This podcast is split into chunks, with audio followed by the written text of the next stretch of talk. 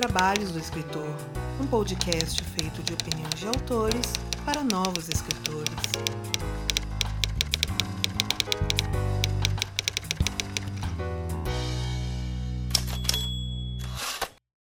Muito do que toca este podcast vem diretamente do apoio dos nossos padrinhos, madrinhas, padrinhas, todos aqueles que nos apoiam, seja lá qual for a plataforma de financiamento coletivo a qual vocês utilizam. Principalmente todos aqueles que estão citados aqui, que contribuem a partir da categoria bronze, que são Janaína Bianchi, Margarete Bretoni, Ana Lúcia Merege, Diana Passi, Carolina Vidal, Aline Viana Cruz, Rafael Rodrigo dos Santos, Gustavo Aranha, Fernando Hansel, João Marcelo Conde Cornetê, Clécio Alexandre Duran, Michel Costa, Rubens Travassa Augusto Filho, de Toledo, Gabriel Mate, Ricardo Balbino, Daniel Morini, Guilherme Lopes Lacerda da Silva, José Bandeira Filho, Paola Siviero, Janito Ferreira Filho, Daniel Falador Rossi, Rogério Macedo, Vinícius de Siqueira Afonso. Inclusive, sejam muito bem-vindos aí, Rogério e Vinícius, que são novos padrinhos aqui do podcast, ao Daniel Luiz de Paula Mendes, Angresson da Silva, Mike Bárbara, Gabriel Oliveira, Tatiane Durães,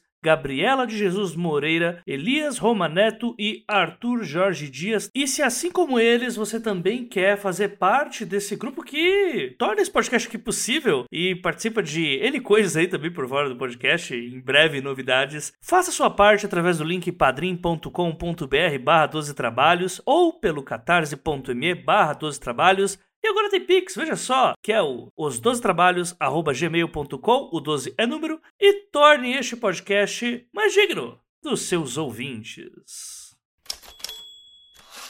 É o seguinte, a gente tá chegando na. Ah, meu Deus, eu ia fazer uma abertura agora falando sobre festas e a gente tá numa pandemia. Não sei se você sabe. Se você tá assistindo esse episódio, escutando em 2025, que eu espero que já haja uma vacina, ou melhor, que já tenha tomado uma vacina caso você viva no Brasil. São muitos poréns que tem que colocar ultimamente para contar com as pessoas vacinadas, mas enfim, é muito triste. Mas a ideia é, a ideia aqui era, pô, já passou carnaval, passou festa junina, passou virada de ano, e nós estamos tendo essas festas, né? Vamos ter festa sabe lá Deus quando, pelo menos nesse momento que eu tô falando. E, bem, um grupo de pessoas foi ter a ideia de fazer uma antologia sobre festas e misturadas com fantasia e, bem, isso é uma maçaroca muito louca, uma criatividade que eu não teria no momento em que tudo que eu quero é ir pro bar da esquina e pedir uma cerveja com meus amigos e não posso. É, essa fala minha, ela não foi escrita antes e tá sendo um misto de revolta pessoal com vontade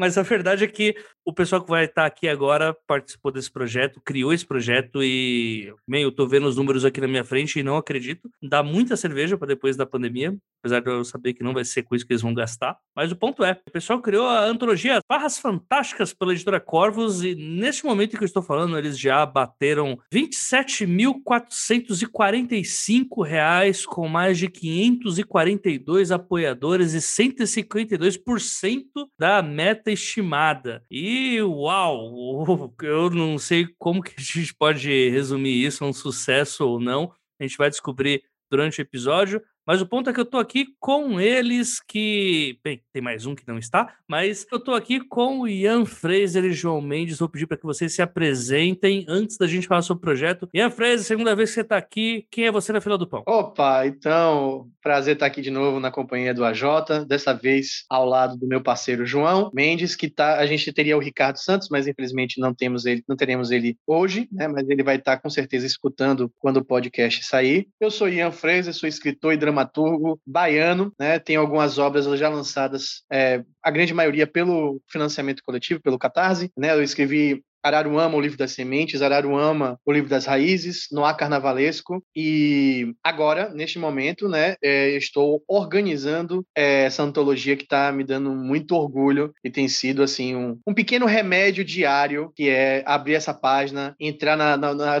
no WhatsApp e conversar com os, os autores dessa, dessa antologia. Massa. E a segunda pessoa que consegue falar de festa sem estar indo a algumas, João Mendes se apresenta aí, quem é você? Olá, olá. Primeiro, gostaria de agradecer muito a chance de estar participando aqui do 12 Trabalhos. Então, meu nome é João Mendes, eu sou escritor também, também baiano. Sou estudante de cinema e estudante de produção cultural. É, estou começando aqui na minha carreira literária e já peguei um projeto como Farras para começar, né? Então, você vê o peso. Eu sou o caçula do grupo, o que, é, o que é mais interessante ainda e rende muitas boas piadas. Eu tenho coisa publicado pela Faísca, que é nossa queridíssima uma revista de ficções relâmpagos e estou aí correndo, tenho coisas publicadas na Amazon também. E vamos bater um papo sobre o Farras Fantásticas sem sair de casa, né? A Farra Fantástica é entre quatro paredes. É que eu acho que é a melhor forma de ser uma farra fantástica, né? Eu, é, talvez seja o único jeito. Cara, é muito bad eu falar de festa. É assim, terrível esse assunto para mim. Mas enfim, é isso que a gente vai falar logo após os recados.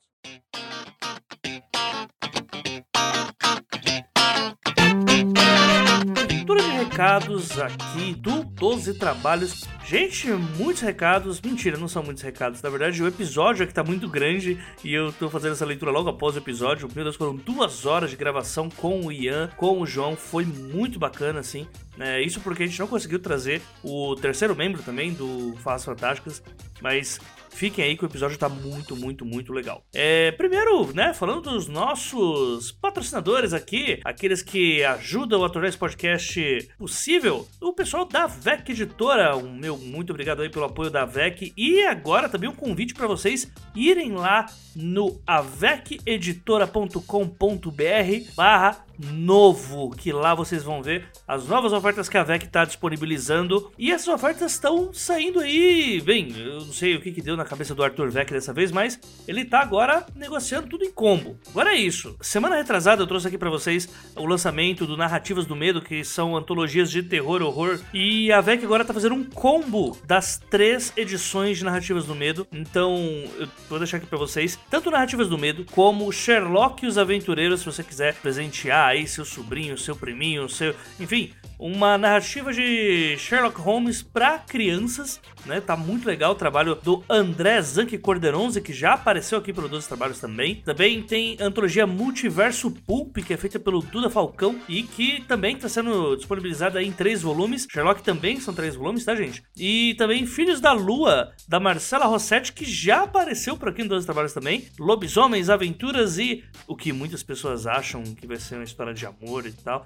Não, é muito sangue, vísceras e mulher forte batendo em lobo, né? Aquele negócio de eu gosto de apoiar de mulher bonita, é, dessa vez é o lobo quem faz. Então a Marcela traz aí as duas edições de Os Filhos da Lua, dois calhamaços, assim, sendo bem sincero assim, duas armas brancas que se tacar na cabeça mata, e também tá sendo passado aí pela VEC em combo.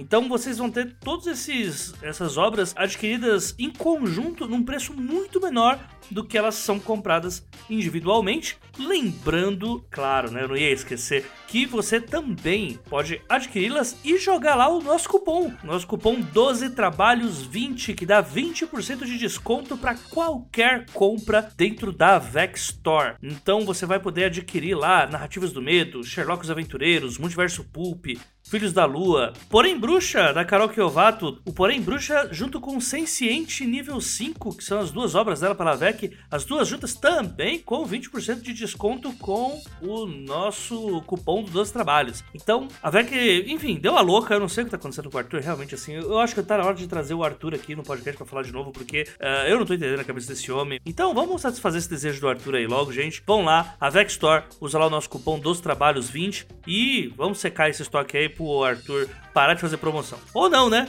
Ou ele vai continuar fazendo, porque o negócio tá dando certo. Lembrando que esse ano a gente vai ter mais autores ainda da AVEC aqui participando dos trabalhos. Então, vou pedir para vocês aguardarem um pouco, porque a agenda tá cheia e as edições também. Enfim, recados da quinzena, pessoal. Primeiramente, Padrim Catarse, como já é de costume.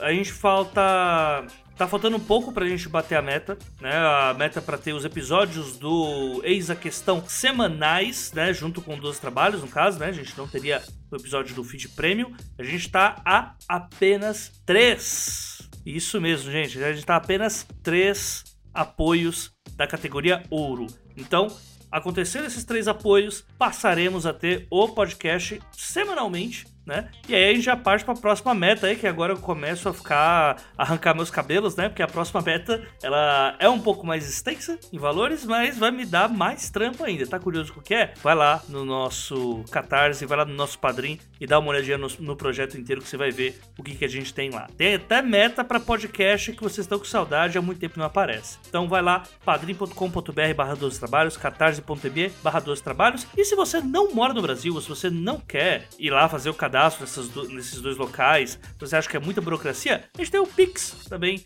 o Pix, que é o os12trabalhos.gmail.com, o 12 é número, então você pode fazer sua doação lá no Pix e fazer parte aí desse grupo que tá ajudando os trabalhos, esse grupo que tá lá também no nosso grupo do Telegram. E aí você manda uma mensagem por lá, que aí eu mando para vocês as senhas de acesso no feed prêmio, que inclusive esse episódio vai estar com conteúdo exclusivo no feed prêmio, porque a gente teve mais de duas horas de conversa e, bem, tinha muita coisa que ia ficar um pouco distoante do episódio. Então a gente falou, eu, o Ian e o João, falamos sobre o uso de estereótipos em narrativas nordestinas. É um tema que eu quero trazer novamente para os trabalhos com mais tempo, mas como a gente estava no meio do episódio, né, falando sobre farras e tudo mais, eu decidi fazer esse corte, tem uns 30 minutos mais ou menos de episódio, e eu vou deixar lá no feed prêmio para que você que está contribuindo possa curtir. E em breve a gente vai ter mais conteúdo ainda lá. Sempre tô jogando coisa lá no feed prêmio, né? Então quem contribui tá sabendo, já tá acompanhando e tá repercutindo isso, porque sempre chega mensagem para mim falando sobre as coisas que são jogadas lá. E por último, mas não menos importante, que eu já citei aqui, nosso grupo do Telegram, links na nossa postagem do Anchor, dá uma olhada lá, tem grupo, se você não quer ficar conversando com os outros, tá tudo bem, tem grupo que eu só faço os envios dos episódios, e aí você não vai depender da, dos algoritmos das redes sociais para ficar recebendo as atualizações. E também tem grupo interativo, né? Os grupos estão interagindo bem mais do que estavam no começo. É, a gente está falando de livro o tempo todo anteontem a gente estava falando sobre Kindle, né? Sobre Kindle e e-books e tudo mais. A gente está sempre conversando lá sobre N fatores e se você quiser fazer parte dessa conversa também, como já disse, link do Telegram lá no Anchor ou se não também pelos e-mails que eu mando para vocês todo início de mês, tanto para padrinhos quanto para não padrinhos do podcast. Enfim, esses eram os recados que eu tinha para passar para vocês, pessoal. Um beijo para todo mundo. Fiquem aí com o episódio. O episódio tá muito legal e deem um pulinho lá no Farras Fantásticas, ajuda ajudem lá o pessoal, porque. Ajudem não, né? Porque, tipo, eles já bateram a meta, bateram muito além da meta. Eu acho que é vocês que vão se ajudar se vocês contribuírem lá, porque o trabalho tá muito legal. Um abraço para todo mundo e bora lá!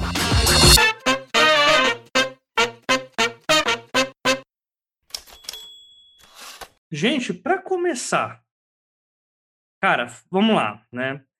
É, a ideia básica deveria ser como que vocês tiveram a ideia de fazer isso, mas Uh, eu acho que eu vou um pouquinho mais além, porque a ideia acho que é o mais simples, mas juntar a galera, né, a galera de vários estados para isso. Primeiro de tudo, como o pessoal como, o qual é a ideia básica do Falas Fantásticas? Tipo, já falei que tem festa, que vai ter fantasia, mas eu queria que vocês resumissem qual que é a ideia do Falas Fantásticas antes da gente começar a se aprofundar um pouco mais na obra? É, Para começo de conversa, é, eu e o Ian e o Ricardo, nós somos amigos, certo? A gente começou na, sendo amigo muito antes de surgir o Farras, e no meio dessa conversa nasceu o Farras com a proposta da gente investir na nossa cena, cena literária nordestina. Então, como a gente se junta e faz isso? Pô, com um projeto. A primeira versão do Farras era para ser uma festa, para ser um evento literário, uma festa literária onde a gente enaltecesse as vivências e literaturas nordestinas. Mas aí no meio do caminho aconteceram coisas chamadas pandemia e a gente falou, o Farras não pode parar, vamos ter que adaptar o Farras. E aí virou essa antologia. Então, todo o nosso foco é para a celebração, né, da escrita, né, da literatura nordestina.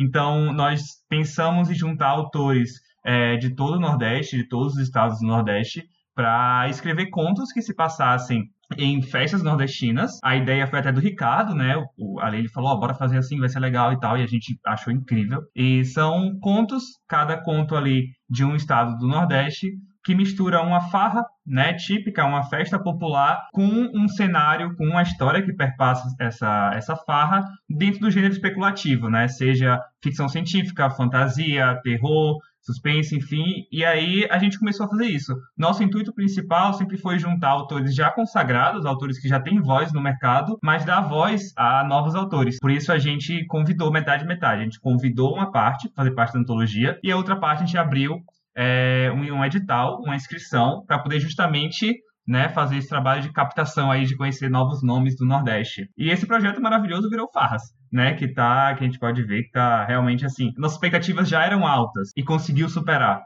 né? Então, essa essa maravilha aí. Nessa questão aí do o último ponto que o João falou, que é ter autores, né, com, com estrada já trilhada e autores é, novos, porque essa faz parte da, da estratégia de uma coisa que a gente acredita muito, que é a distribuição de poder, né? Então, e quando eu digo poder, é todo mundo tem algum nível de poder, né? Então é sobre alinhar autores, né, que como é, Márcio Benjamin, que já está aí consagrado, já vai lançar pela por uma grande editora. A gente tem o Tiago Lee, que chegou em uma grande editora, já tem um podcast literário consagrado, né? O Curta. É, chamar a Fernanda, que chamou muito a atenção do cenário com o, o Lágrimas de Carne, apesar de a gente já ter chamado ela quando Lágrimas de Carne saiu, mas a gente já sabia do potencial da, da, Fernanda e trazer pessoas novas mesmo, conhecer gente, tipo, dos convidados, a gente tem gente que a gente nunca ouviu antes, né?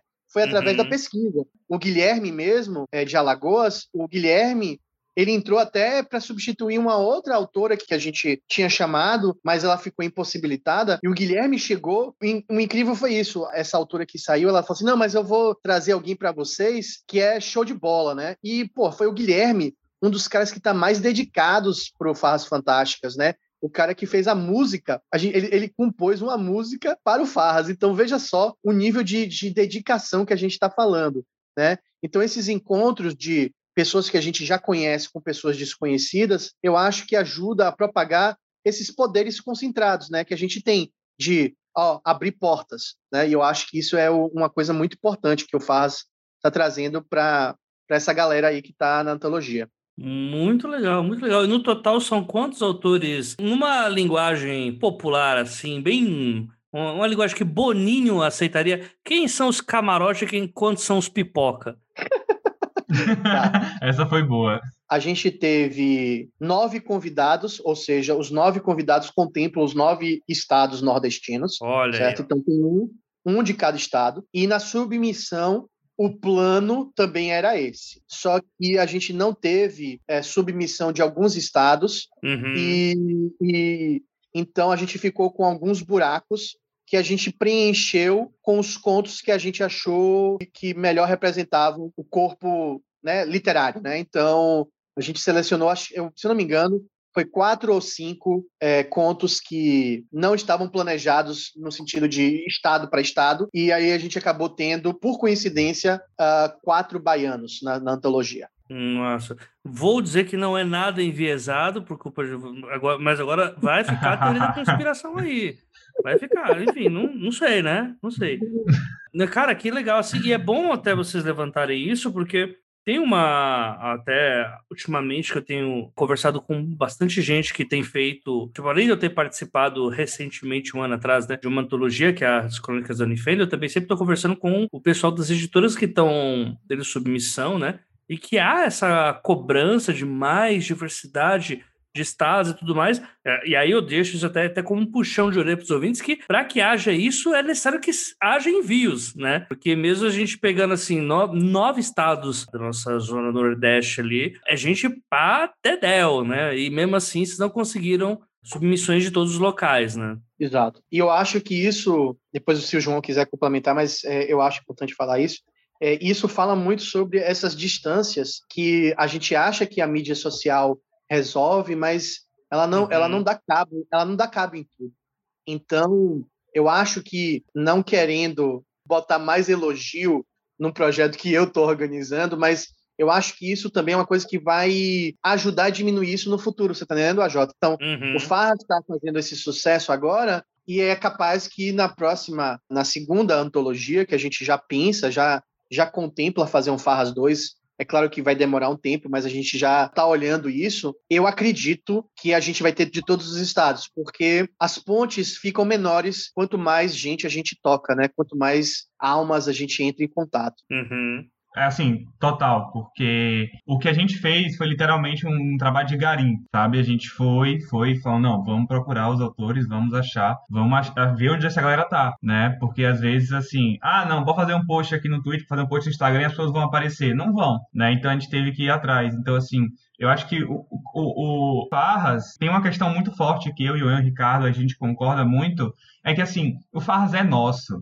É, é nosso, mas ao mesmo tempo não é nosso. A gente fez ele por um propósito maior né? Então, assim, cara, se alguma editora chegar assim, se alguém quiser montar uma antologia daqui para frente e falar, poxa, onde é que eu acho mais autores nordestinos que escreva é, é, especulativa? Onde é que eu acho? Cara, se você abrir o Farra, você acha um monte. E você pode atrás dessas pessoas, sabe? É, é um catálogo, basicamente. Você pode pegar assim e falar, pô, gostei desse conto aqui, vou chamar ele pra, pra outra coisa. E a gente até estimula que as pessoas façam mais isso, sabe? Se junte mesmo. Porque, assim, como a gente falou, tem gente que tá conhecida, mas tem gente que nunca publicou nada lá. Então, é o primeiro contato dessas pessoas com leitores maiores, assim, mais gente vendo e tal. Então, justamente é um trabalho de visibilidade que é feito muito coletivo. Isso que eu acho foda, tá uhum. tá ligado? Massa, massa. Eu quero tentar uma coisa que o Ian colocou, que eu acho que isso vale muito, sim, a gente falar, porque muitas vezes a gente tem essa ideia de que o mundo das redes sociais e tal, sendo até uma certa o que de certa forma é um certo tipo de elitização também, de achar que o público tá nas redes sociais. É só você mandar em todas as redes sociais que você afeta todos os públicos, né? Ah, quem não tá no Twitter tá no Instagram, quem não tá no Instagram tá no Facebook, na pior das hipóteses. Não, não é bem isso, né? E vocês conseguiram alcançar até o, um veículo de mídia mais antigo, que é o jornal, né? Que muita gente até que, assim, aquele escritor que odeia redes sociais porque não quer ficar postando foto do gato nem foto da comida, tá puto. Né? Eu tô me sentindo Faustão. Faustão fazer esses disclaimers antes, né? Você que tá aí no seu sofá, agora, olhando, olhando pra patroa, com aquela cara de nervosa, né? Tá muito isso, né? Desculpa, é, é a idade, a idade é foda. Mas tem esse escritor que não quer saber de redes sociais, que escreve pro seu grupo de. pro seu clube de poesia e ficou sabendo, provavelmente, do Farras por conta do jornal, por conta dos outros veículos de divulgação, blog, site, e por aí vai, né? E eu achei uhum. isso muito legal, a forma como vocês conseguiram ir para um outro local que normalmente essas divulgações de antologia não chegam, sabe? Sim, sim. Hum. Sabe o que eu acho, a, a Jota? Eu, eu sempre reclamei muito, falando, porra, onde é que tá as pessoas que escrevem aqui, sabe? Onde é que elas estão? É, quando, você, quando você é recém-chegado na cena, fala, cadê as pessoas? Cadê os autores? Cadê outros escritores? Onde é que eu acho? Eu recebi uma mensagem esses dias, eu tô perguntando, falando, porra, eu sinto tanta falta de ter gente para compartilhar isso, né? E às vezes a gente acha que a, a, rede social tá unindo tanto a galera e tal, mas tem gente que tá super por fora, que acha que nem existe uma cena literária, sabe? E, e, porque a gente vive numa bolha. E quando a gente consegue, de alguma maneira, romper essa bolha, cara, é proveitoso para todo mundo, velho. Todo mundo. Essa questão, a Jota, que você levantou, foi um, um momento de reflexão muito interessante para mim, né, é, pessoalmente, porque a questão que a gente saiu no jornal, só para o, o, o, quem está ouvindo entender melhor o cenário, foi a gente saiu num, num dos maiores, se não o maior, jornal tradicional de, da Bahia, que é o A Tarde. E foi através de um esforço coletivo nosso, dos organizadores, que a gente não para quieto, a gente não, não, não descansa, né? A gente sempre fica procurando novas formas de tentar fazer o Farra chegar em mais pessoas. E o Ricardo tinha um contato, né, no, no, no jornal, o jornal entrou em contato com a gente. E o que eu achei bacana foram duas coisas, assim, que eu acho bem legal de explicar. É, o primeiro foi que o jornal foi muito acolhedor e botou a foto de todos os autores. Então saiu a foto de todo mundo. Então esses autores, principalmente aqueles que estão no início da carreira, se, se sentiram muito solidificados, muito, porque por mais que seja uma mídia que a gente é, não consome tanto, principalmente na nossa bolha, né? Na, principalmente quem vive de mídias sociais e vê tudo no celular, mas é uma mídia que tem um peso da tradição muito forte, né? A galera deu mais valor para isso do que a gente saiu em portais gigantes, a gente saiu em portais que tem milhões e milhões e milhões de, de leituras, mas o grande jornal mais da, contido na Bahia teve esse valor. Então isso foi muito interessante ver o tradicional, como o poder desse tradicional ainda tem isso, né? A gente ainda tem que procurar crivos, né? A gente ainda sempre está procurando pessoas para atestar a nossa, a nossa vivência, a nossa, nossa capacidade. E a alegria dos nossos autores, que foi assim, a Jota. Pô, se você entrasse no nosso grupo do WhatsApp, eu acho que você ia só sorrir, sabe? Porque a galera tava parecendo criança ganhando Nintendo 64, sabe? Eu sei. Não, mas, mas foi assim e, e to... é, é assim falar, o João não sabe, eu acontece. sei. Não, é, é, é assim, tudo que acontece lá no... A gente tem um grupo no WhatsApp em que a gente é muito presente. Os organizadores estão sempre conversando com o pessoal, sabe, trazendo junto. É, lá surge muita figurinha muito bacana que eu fico salvando todas. O povo tem figurinhas incríveis. Mas assim, quando a gente mostrou a capa, eles vibraram. Quando a gente mostra uma meta estendida, eles vibram. Quando- sabe? Então, tipo assim, a gente construiu um senso de comunidade que eu realmente eu nunca vi em lugar nenhum, sabe? É, e quando saiu no jornal, o pessoal ficou, meu Deus, eu preciso comprar, botar num quadro, mandar pra minha avó, sabe? Enfim, é, foi incrível, incrível. Foi muito legal. Massa, massa, massa mesmo. Uma coisa que eu tava conversando com o Ian antes, porque eu fiz o convite, ninguém pediu pra vir participar, gente, só pra deixar claro. Né? Tipo, já passivo-agressivo, se defendendo de nada, sabe?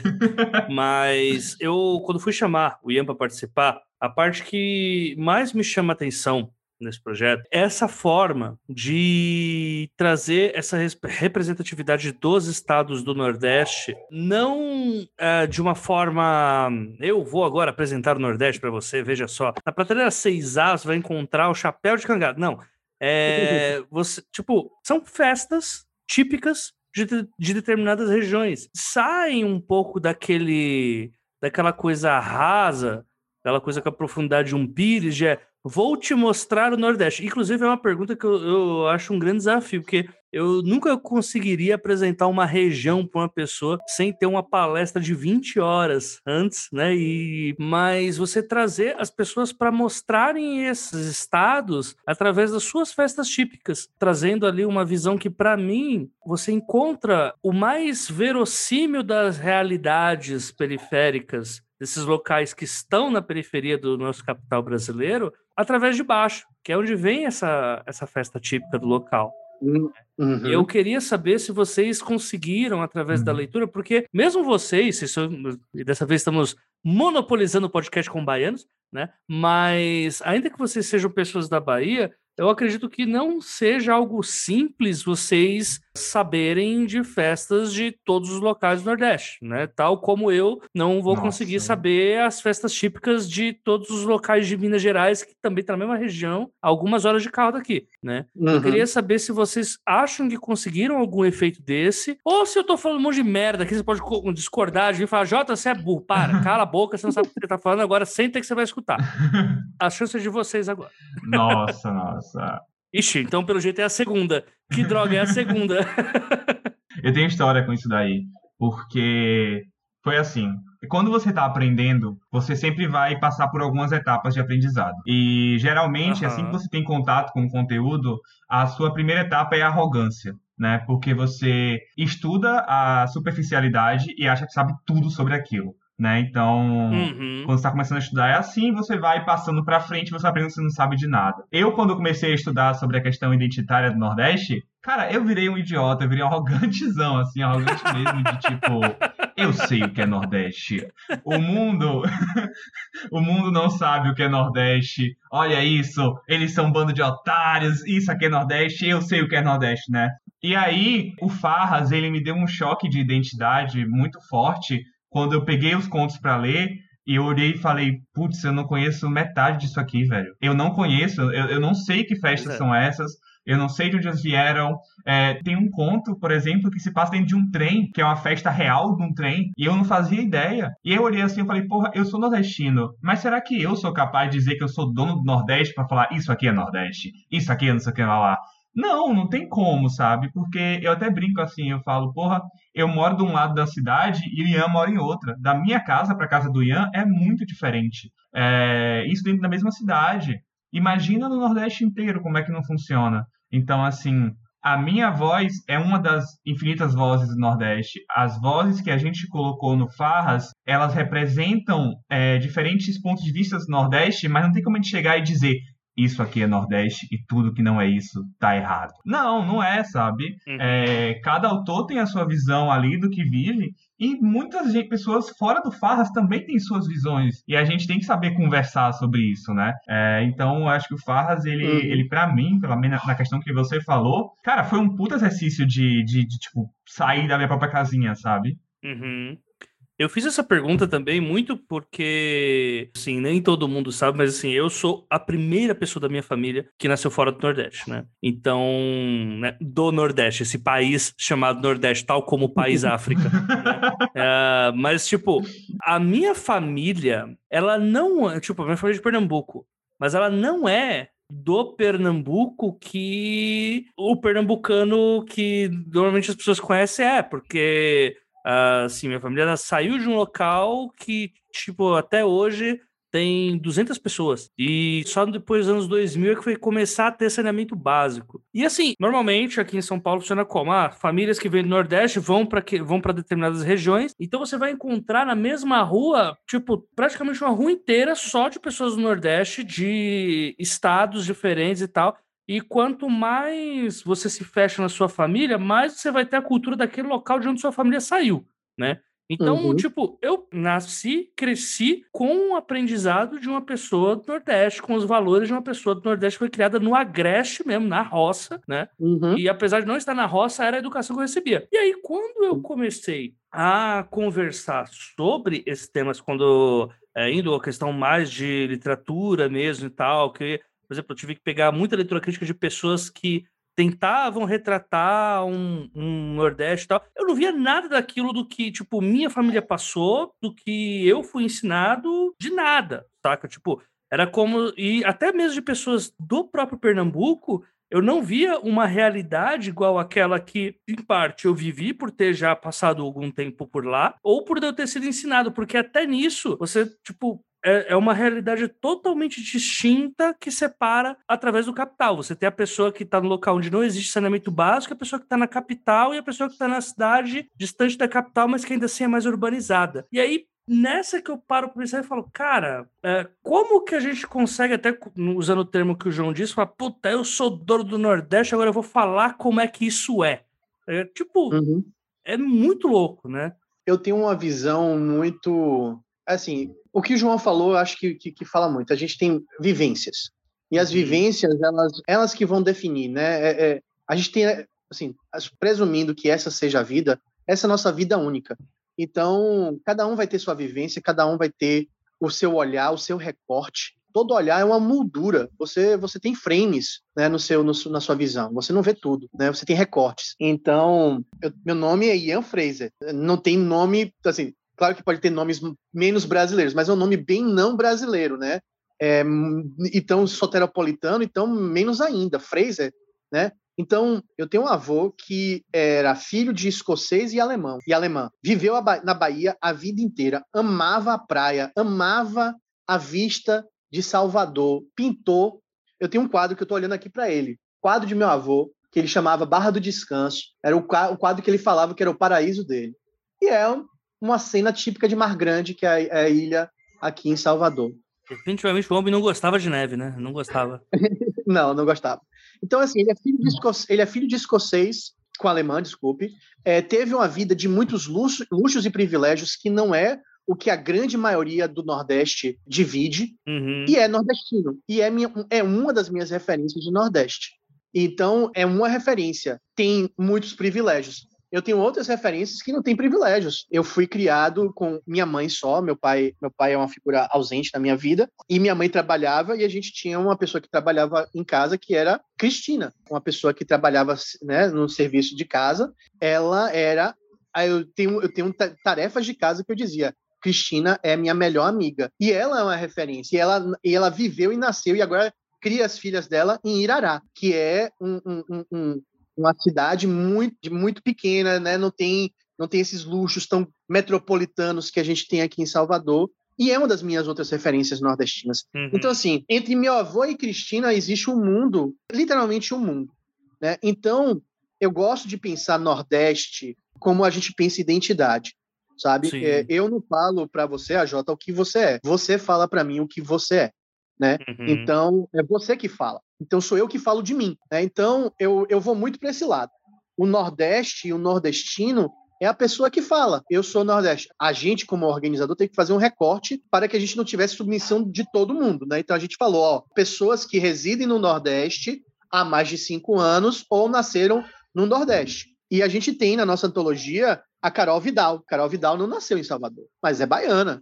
Adora a Bahia, vive aqui, a vida dela é aqui, né? Então, o, o que é Nordeste, eu acho que é exatamente a pergunta que a pessoa faz. E quando uhum. ela se uhum. responde, eu sou nordestino, pronto, é aí que está Aí é que é o X da questão, né? E, e, se você se identifica como eu tive criação nordestina e me aproximo disso, então isso é aproximação, isso é ponte. E, velho, eu sou da filosofia, ponte não se queima, ponte se constrói. Né? Então, eu acho que o Farras tem, tem isso também, sabe? Tipo, a gente tem pessoas, como eu disse, que não nasceram aqui, mas que se acharam aqui. Uhum. A gente brincou na última live, é uma coisa que eu, eu gosto muito de, dizer. Eu acho que o Brasil se acha muito na vivência nordestina por causa dessa multiplicidade. Falando politicamente, a gente tem uma visão política muito alinhada o Nordeste, né? E uma visão política que eu tenho muito orgulho. É todo mundo? Não. não é todo mundo. Mas a gente votou bem. A gente votou bem na, na última eleição. Né? Então, então, acho que é isso, encontros. Você falou, a Jota, sobre farra e bater gatilho. Eu acho que é isso, encontro. A farra é encontro. Você falou uma coisa que a gente falou na última live que a gente estava aqui, né?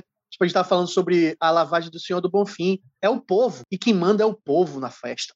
A festa é um dos poucos momentos que o povo é realmente soberano nesse país nosso, tá ligado? É ali que ele, ali ele manda, ali é a vivência dele, ali é a cor dele, é o cheiro dele, é o jeito de falar dele tá ligado? Então acho que a gente foi muito feliz nisso também, nesse recorte. Última parte, antes das perguntas, porque agora tem perguntas de ouvintes, é isso mesmo, produção. É, eu quero saber Eita. quais foram os tipos de contos que chamaram mais a atenção de vocês. Você acabou. O João já queimou a pauta um pouquinho falando de que tem uma festa no trem. Eu quero saber uhum. histórias que mais chamaram a atenção de vocês por ter essa pegada de que vai ser uma história muito diferente do que as pessoas encontraram, e até que o João mesmo falou que, tipo, foram diferentes que até ele não fazia ideia que existia. A gente teve alguns contos que chamaram a atenção por trazer elementos regionais, né, locais, na realidade, locais, que a gente não conhecia, né? O trem do São João virou uma referência que a gente conversou bastante com a Laís Laceto sobre ele, porque ele realmente foge muito do esperado, mas a festa que o Lee retrata, que é. Como é o nome do, da festa do Lee? Você se lembra, João? Eu não me lembro o nome. É alguma coisa do rei, que eu não me lembro o nome completo agora. Mas tem uma tradição que é cortar, um, a, cortar a árvore mais alta ou a árvore mais velha. Eu acho que é a mais alta. Então, assim, a gente ficou conversando, antes de conversar com o Lee, assim: não, essa festa aqui o Tiago Lee inventou inventou essa, essa tradição, que não é possível que estão cortando a árvore mais alta. Patrocinado por Ricardo Salles, né? E, e, o Linho explicou que hoje em dia a festa é bem amigável do, do meio ambiente, eles, eles replantam, mas a tradição ainda continua de cortar a árvore como faz parte da tradição. O Lee também trouxe bacamarteiros, que são figuras que, assim, a gente entende, né? Eu consigo entender o que é, mas eu nunca pensei eles em festas e o jeito que eles são descritos é bem interessante. E tem gente que, que trouxe coisas que a gente já conhecia, mas com uma poesia muito bacana que dá um novo gosto até para uma coisa que já era conhecida, como a Nina Ladeia fez com a festa do Senhor do Bonfim, né? Aonde ela, ela ela fala de uma festa que eu conheço, que o João conhece, que o Ricardo conhece, porque é uma festa muito tradicional e muito forte aqui em Salvador, que é a festa do Senhor do Bonfim, a lavagem do Senhor do Bonfim, só que ela traz com uma abordagem né, muito curiosa e muito intimista que dá um novo sabor para uma coisa que a gente já conhecia. Então esses assim que eu, que eu me lembro assim de chamar bem a minha atenção no sentido de entrar em contato com a festa, esses são, são esses aí que eu me, que eu me lembro assim de cabeça. Cada conto tem uma atmosfera muito diferente, muito, muito diferente. E boa parte deles tem um tom mais íntimo, né? Eles trazem para uma reflexão mais familiar, né? Uma questão mais de relacionamento de família, que é um, um tópico é, ancestralidade, que é muito importante. E tem contos que vão para porradaria também, que eu acho muito incrível e que ao mesmo tempo, mesmo com a porradaria, conseguem trazer uma mensagem ali. Então, um conto que me surpreendeu muito foi o do César Miranda, que realmente eu falei, uau, que interessante. O do Guilherme me ensinou uma lenda que eu não conhecia também, que eu acho incrível. O do Márcio Benjamin também tem uma pegada muito diferente, então assim, é difícil escolher um só. Mas acho que o do César foi o que mais me saltou assim de, olha que diferente, sabe? É, isso aqui não é a escala de melhor, é só de tipo, caramba, olha como é possível trabalhar diferentes perspectivas das mesmas festas, enfim, é, é mais. E, isso, e, a, e, a, festa do César em particular que o João está citando é mais um exemplo de uma festa que o João conhece, né? O feriado de 7 de setembro, né? Que é a, a, a que a gente tem aqui o, a procissão que tem que aqui a gente tem a parada que tem elementos, né, da Guerra de Independência, 2 de julho, perdão, 2 de julho, e a independência da Bahia, né? Que tem o Caboclo, que tem Maria Quitéria, que tem Joana Angélica. Então. Eu ia me é... perguntar agora, que 7 de setembro foi. Não, esse é não, nacional. Eu, eu, eu, tô, eu, tô, danado de confundir as festas. Eu tô danado mesmo. Ontem, na live, eu, eu, eu queria falar Senhor do Bonfim, falei 2 de fevereiro. Então, eu tô. É, é, é, a velhice chegando e aí eu já não memorizo bem as coisas que eu quero não, falar. Tá tudo bem, pelo menos você não comemorou nenhuma festa aí que vocês tenham perdido guerra. Um beijo aí para os ouvintes gaúchos. Meia culpa aqui também. Um beijo para todos os paulistas que também fazemos isso. Então, pelo menos tá bem, tá tudo bem. Melhor errar a data do que errar a guerra. Meu Deus. Acabou, gente? Não tem mais contos? Não, é porque, assim, alguns contos, a festa, ela não é o. Porque, assim, quando a festa é o, é o ponto central, geralmente a gente ganha alguns toques de desconhecido, como como a festa funciona, como ela é. Mas tem alguns contos em, em, que a festa ela é realmente o cenário. Ela ela tá lá para o cenário, mas o que importa ali é a trama, o que importa ali é o, o que vai acontecer de fantástico. Né? Esses contos que a gente pontuou, a festa em si está muito em evidência. Hum, uhum. São, são contos onde o autor ou a autora focou muito no elemento festa, né? E nem todo mundo fez isso. A gente tem contos é, que, por exemplo, que se passam no São João e que a festa é simplesmente ali um cenário para o, o, o, o fantástico. Perfeito, perfeito. É, para finalizar, então, antes de vocês fazerem os jabás, tem perguntas do grupo do Telegram dos Trabalhos. Sim, é isso mesmo, ouvinte. Você está lá no grupo do Telegram, você tem direito a fazer perguntas. E o Telegram não é para apoiadores, exatamente. Então, se você apoia, se você não apoia, você pode estar lá no grupo do Telegram, que eu sempre deixo lá uh, o que está rolando nos bastidores dos trabalhos, com quem que eu vou fazer entrevista naquele dia, quem que vai ser o convidado, e abro para vocês fazerem perguntas caso assim vocês queiram. Então, hoje eu tenho três perguntas aqui da mesma ouvinte, da Olivia Lober, que já apareceu também aqui no Dos Trabalhos, e ela é uma fofa, então fica esse elogio aqui. Olivia, você é um amorzinho. É, primeira pergunta. Ah, eu tenho perguntinhas. Tá, essa parte não fazia parte da pergunta, mas vamos lá. Como é o processo de criar o projeto do Catarse e quais as expectativas numéricas que eles, que eles, vocês, tinham com o projeto e se vocês conseguiram atingir ou não? Ou, ou, se conseguiram atingir, eu acredito que sim, né? Porque eu já cheguei já. Ah, conseguiram, porra! Mas eu quero que. Eu quero ouvir da pouco de vocês essas questões. É, é, ok, vamos lá. Eu vou começar com, com a minha parte, né? Mas assim, a gente tá falando com o menino catarse aqui, né? Que é o Ian. o Ian é o menino catarse. Então, assim, a primeira coisa sobre o conceito de criação de um projeto do Catarse, que é uma coisa que foi que o Ian me ensinou, você tem que criar um projeto que ele esteja ligado ao coletivo, né? O Catarse ele é financiamento coletivo, então ele tem que mover geralmente uma série de pessoas apoiarem, seja por identificação, seja por senso de comunidade, e justamente isso é uma das coisas que a gente via no Farras. A gente olhou e falou, ó, existe um motivo para as pessoas apoiarem esse projeto. Existe um motivo porque a gente está querendo fazer uma coisa diferente no mercado. Então, essa primeira parte de concepção de um projeto é muito importante, porque as pessoas apoiariam, porque esse projeto está no Catarse e não em qualquer outro lugar.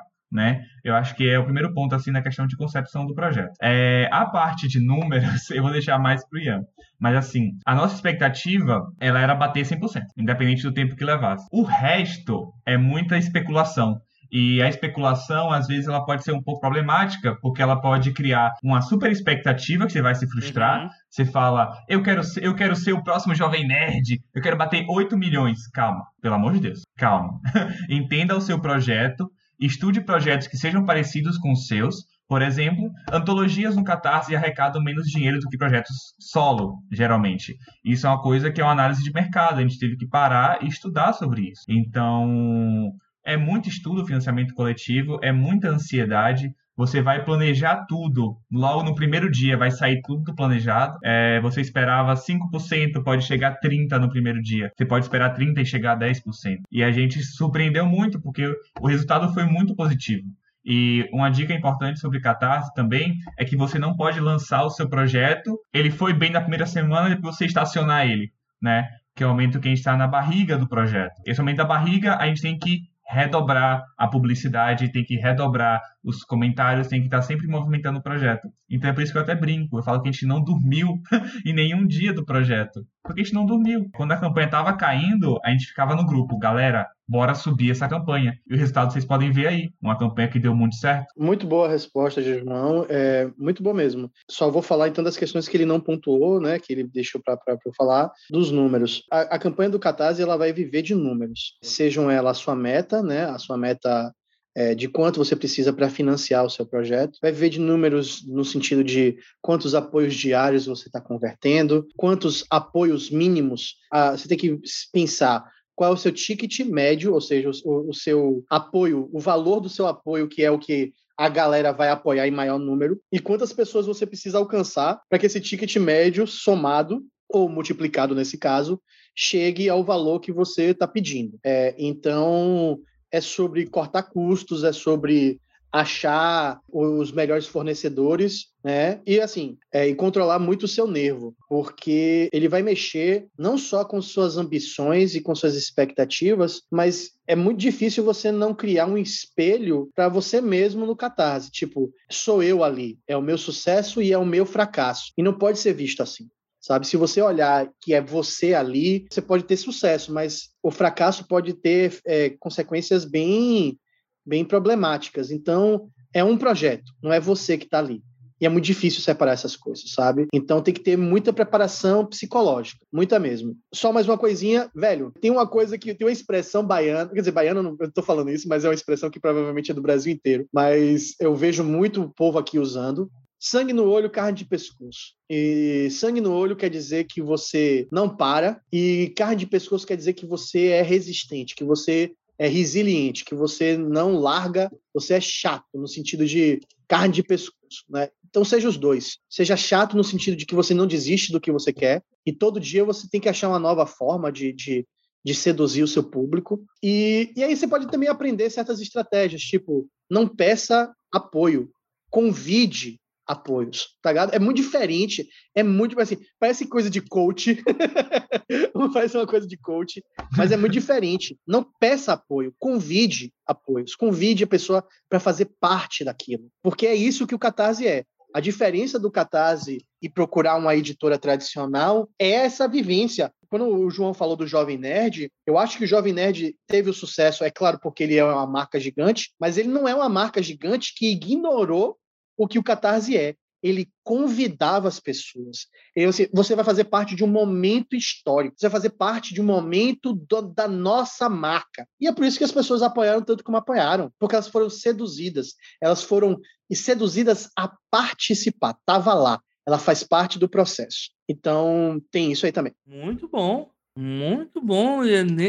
Eu não vou falar que é Ian Coach, porque coach não tem essa vibe, não. O coach quer que pague mesmo, manda pagar e depois eu te entrego nada. Não, mas, mas... o Ian tá lançando um curso, tá? De financiamento coletivo. é, triplicando sua renda com Catarse. essa é a hora que o nosso aplicativo vai mostrar para vocês um vídeo que é o Ian olhando para a câmera, parece uma Lamborghini, ele senta nela e fala: Quer conseguir um carro igual esse? Eu consegui fazendo day trade. Enfim. Tem mais uma bom. pergunta aqui da Olivia que é, eu não sei formular essa pergunta, acho que essa parte também não tinha que ter lido, mas vamos lá. Mas ia ser legal se eles ou vocês debatessem até que ponto o Catarse é uma ferramenta que consegue democratizar as publicações e até que ponto não consegue. Porque, querendo ou não, projetos por grandes editoras sempre vão ter mais facilidade em ter visibilidade. Eu não sei se fez sentido. Eu acho que fez. Mas eu acho que vocês já responderam um pouquinho agora nessa última, no coach do Ian, mas acho que seria legal também levantar um ponto aí sobre se o Catarse, ele, na verdade, ele tá servindo para trazer, talvez seja mais ou menos o viés da pergunta, né? Se ele está servindo para trazer um financiamento para novos talentos ou se ele está servindo só para é, uma galera já consolidada manter a sua linha de produção de uma outra forma. Putz, ela pesou a mão na pergunta aí, viu? Bora lá. É, quer começar aí, Anderson? Posso, posso falar sim. É Olivia, não é isso? Isso. Olivia? Oi, Olivia, tudo bem? É, adorei sua pergunta e eu acho que é uma pergunta que eu vou trazer mais provocações do que realmente respostas, certo? A provocação inicial é o seguinte: mercado, mercado é uma coisa cruel. Assim, é, entrar no mercado é cruel. Ele, por natureza, ele predomina, principalmente esses mercados que a gente está acostumado, que nós que vivemos esse sistema capitalista, né? Então, ele é, ele é, ele é moldado para ser cruel. Cruel no sentido de é, o que, é que eu posso tirar de você. Né? O mercado pensa o quanto eu posso tirar de você. Então, é, o mercado, o mercado todo, literário, né? Quem vai vender o papel? Quanto eu posso tirar de papel? É, é, editoras, quanto eu posso tirar? É, eu sei, parece que eu estou botando é, grandes editoras como vilãs, mas não é só, não é sobre isso. É sobre como funciona. Qual é o maior preço que eu posso tirar daquilo para ter? Né? Então, ele é, ele é cruel por natureza, eu acho. Pelo menos é, essa é a minha visão. E então, assim, ele vai funcionar desse jeito. Se você começar a entender um pouquinho mais sobre, por exemplo, a forma de publicação do Kindle, você vai ver o quão cruel é.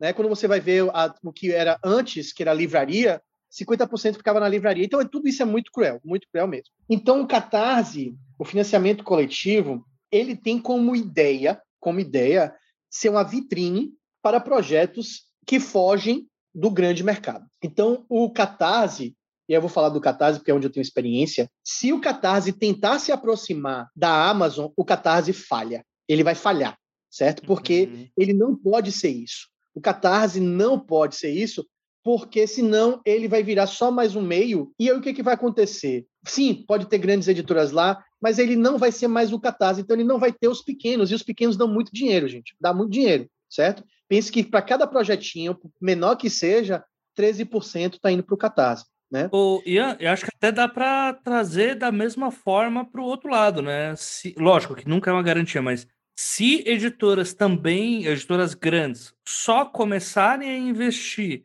em produtos fora do mainstream, em coisas mais experimentais, há uma tendência também de uma baixa grande, né? Porque sim, as pessoas sim. que vão até ela já esperam um certo crivo ou, por exemplo, sei lá, Acho que o grande exemplo que a gente tem é, hum, vai, para colocar o livro atual do Thiago Lee, que vai ser publicado pela Rocco agora, A Maldição Sim. do Carneiro de Ouro, era o nome original. Esse título já vai ter que ser cortado porque maldição não pega bem, porque uma editora do mainstream não pode colocar a palavra maldição, porque pode afastar leitores e pipipi, popopó. E um, uma publicação mais anárquica mesmo, né? Uma, uma publicação por conta, não vai ligar para esses quesitos mercadológicos, né? Então, Acho que dá para a gente fazer esse paralelo para os dois lados, né? Para não falar que você está fazendo mal só para a editora. Existe um público-alvo desses dois locais, né?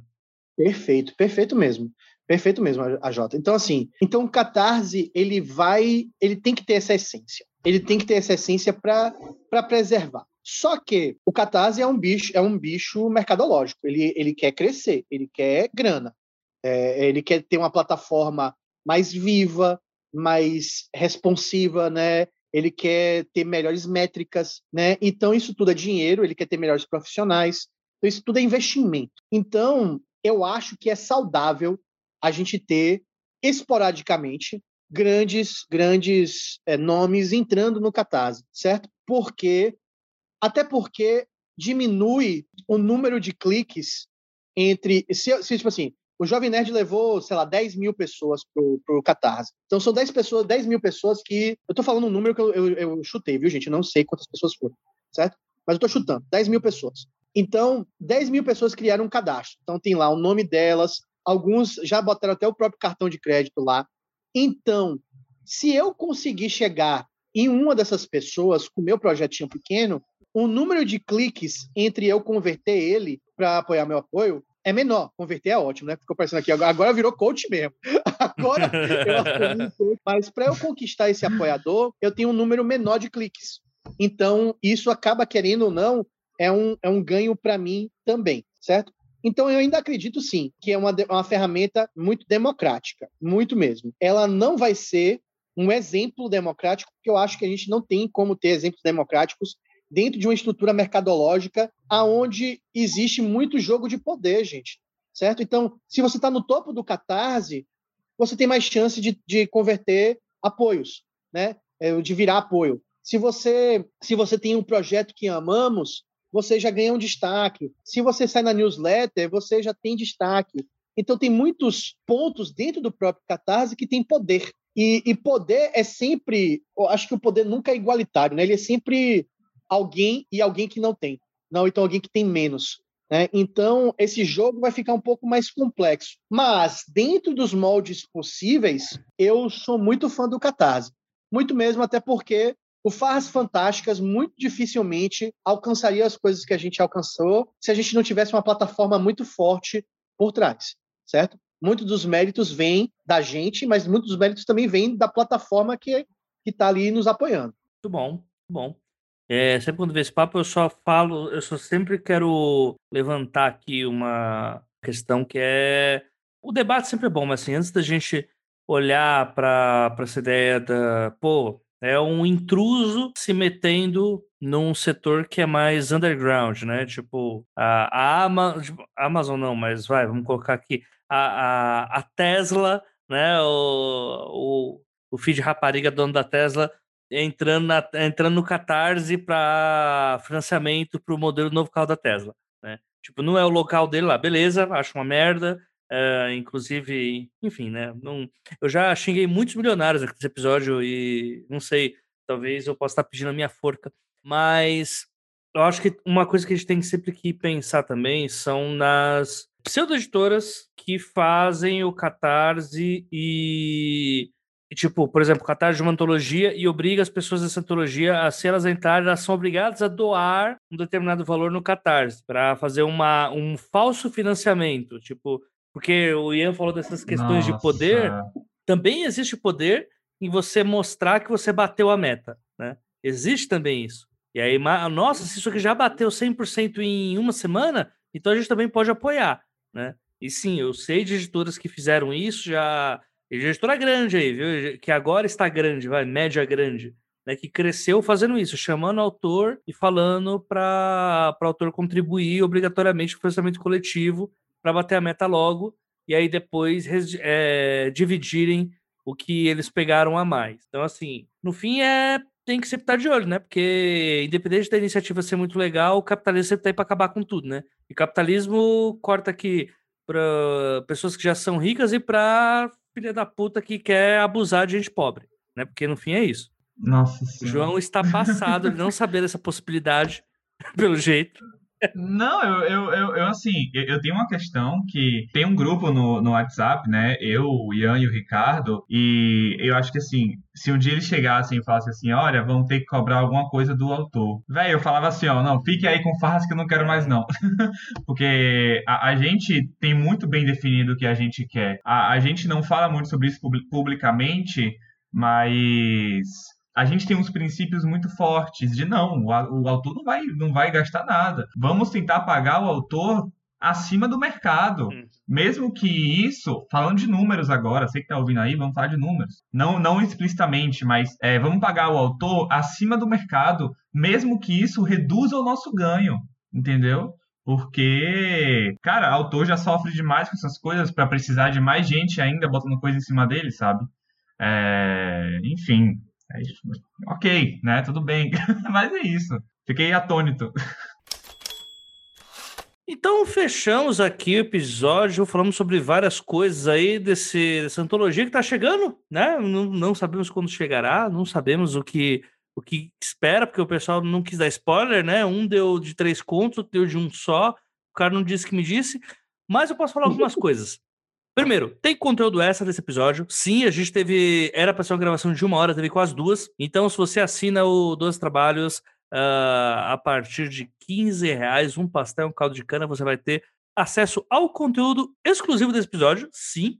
E nós falamos sobre cangaço, olha aí, ó. Um, teve briga, talvez. Teve arranca-rabo, talvez. Eu posso dizer que eu não sofri nenhum ferimento porque eu tô em São Paulo mas os dois estão na Bahia, então assim, não posso garantir nada. Né? Enfim, será que eles se espancaram com as regras do OMS? Não sei, vamos, vamos descobrir no feed prêmio. Mas o ponto aqui é o seguinte: se vocês quiserem deixar perguntas como a Olivia deixou, vai lá no grupo do Telegram dos Trabalhos. Sempre no post do Anchor, você tem lá um link que te leva tanto para o grupo só recebe notícias dos trabalhos quanto para um grupo de interação. Então, se você for meio antissocial, tudo bem, também tem grupo para você. Se você quiser conversar com um gente, também tem grupo para você. Mas agora sim, finalizando, eu vou deixar aqui agora o pessoal fazer o jabá. Eu tive que fazer todos esses jabazex também antes, porque o pessoal, não sei se você sabe, mas eles costumam pular os recados. Eu fico muito chateado com isso, que muitas vezes tem recado importante, o pessoal pula.